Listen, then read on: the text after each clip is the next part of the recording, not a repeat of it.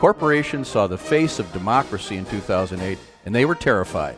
Coming up on Philosophy Talk, corporations and the future of democracy. Our guest is three-term U S Senator Russ Feingold. The First Amendment is incredibly important, but it's not the only thing that's important. What precedes the First Amendment is the creation of our democracy. Somebody created this Constitution, and it was not a corporation. If corporations become part of that group that's deciding what the rules should be, there will be no rules. Recorded live at Cubberley Auditorium on the Stanford campus. For the first time in any of our lifetimes, if you buy toothpaste or detergent, that money can now be used immediately for a political candidate that you would never support. That is what is allowed by Citizens United, and so basically they get the benefit of limited liability, but they don't get the responsibility and the limitations that other people have to live by. Corporations and the future of democracy, coming up on Philosophy Talk.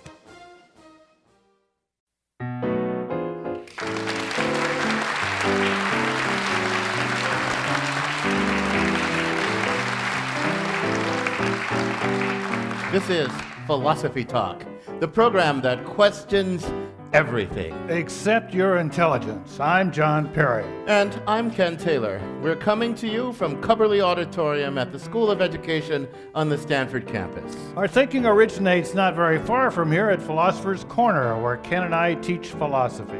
Welcome, everyone, to Philosophy Talk.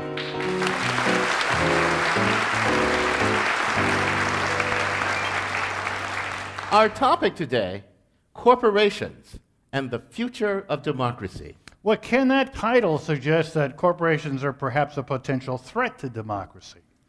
So maybe we should get clear at the outset about exactly what a corporation is. Well, John, you know, there are lots of ways that corporations might, and I think do, threaten democracy, but all of these threats are rooted in one basic concept, a concept that's actually key to the nature of a corporation. That's the idea of limited liability. Limited liability is the idea that the individuals behind a corporation, the ones that start it, the ones that put up their money for its activities, can shield themselves from full financial responsibility for the risks that the corporation takes. The thinking is that if people can protect themselves from full liability, they'll be willing to take greater risks and try new things. Limited liability encourages the kind of creativity and innovation that our country and Silicon Valley are built upon. Yeah, and limited liability in that sense is a great thing, but you know, it's a double-edged sword. There are no unmixed blessings in life, because limited liability also enables corporations to do things like, well, pollute and destroy the natural environment without having to take full responsibility. For example, suppose a corporation has a million dollar, causes a million dollars worth of environmental damage. Actually, that's kind of peanuts, but it's a really small corporation and only has one thousand dollars in assets. Basically, the corporation can go bankrupt, walk away from the damage it caused, and leave the rest of us stuck with the bill. Even if it doesn't do that, the mere threat of going bankrupt can be used in negotiation and in litigation.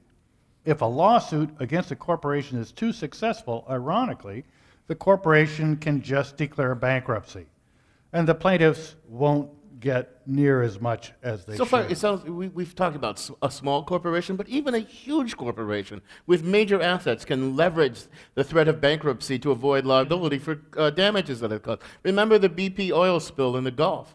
I mean, the mere possibility of B P going bankrupt meant that they were able to get away with causing all that damage, massive damage, without being held fully responsible for that damage. Today, however, we're interested in the advantages and disadvantages that are peculiar to corporations, what they offer to democracies. So maybe we ought to now say a little bit by what we mean by a democracy. Well, that's that's kind of easy. You know, every eligible voter has one vote, and, and all matters of public policy ultimately are decided by majority rule. I mean, many democracies set aside certain things uh, that are beyond majority r- rule. That's the point of the Bill of Rights. But basically, one man, one vote. Not one corporation, one vote. One person, one vote.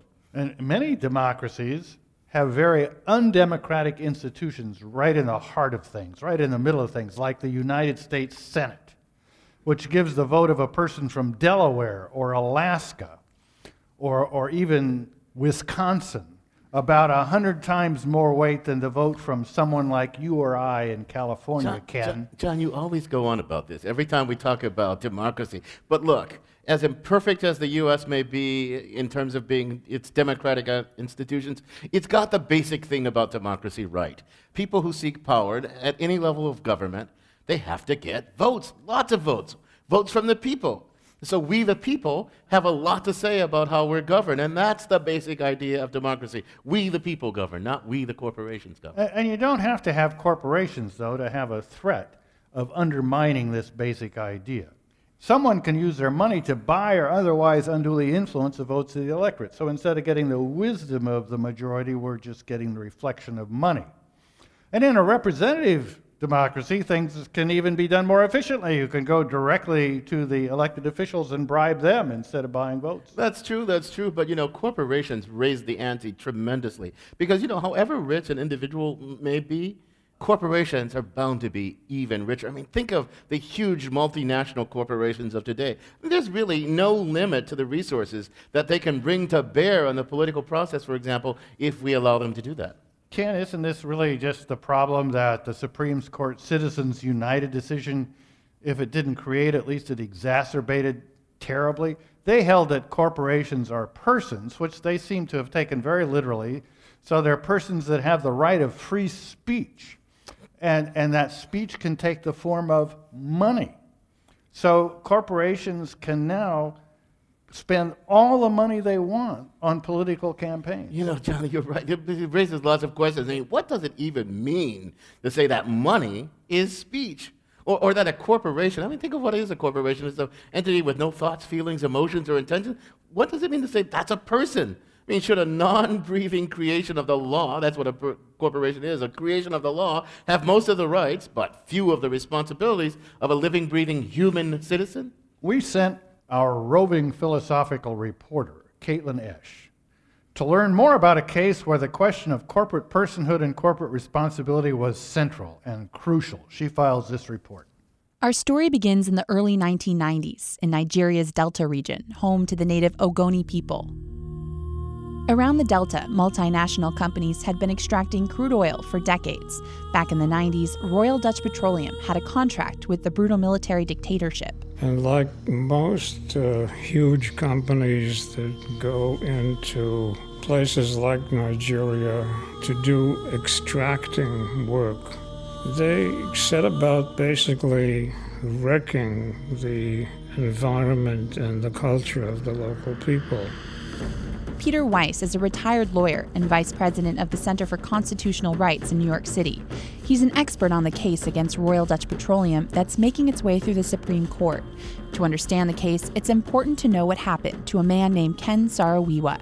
Here's a clip from his last interview in nineteen ninety-five. To take away the resources of a people and refuse to give them anything in return is to subject them to slavery.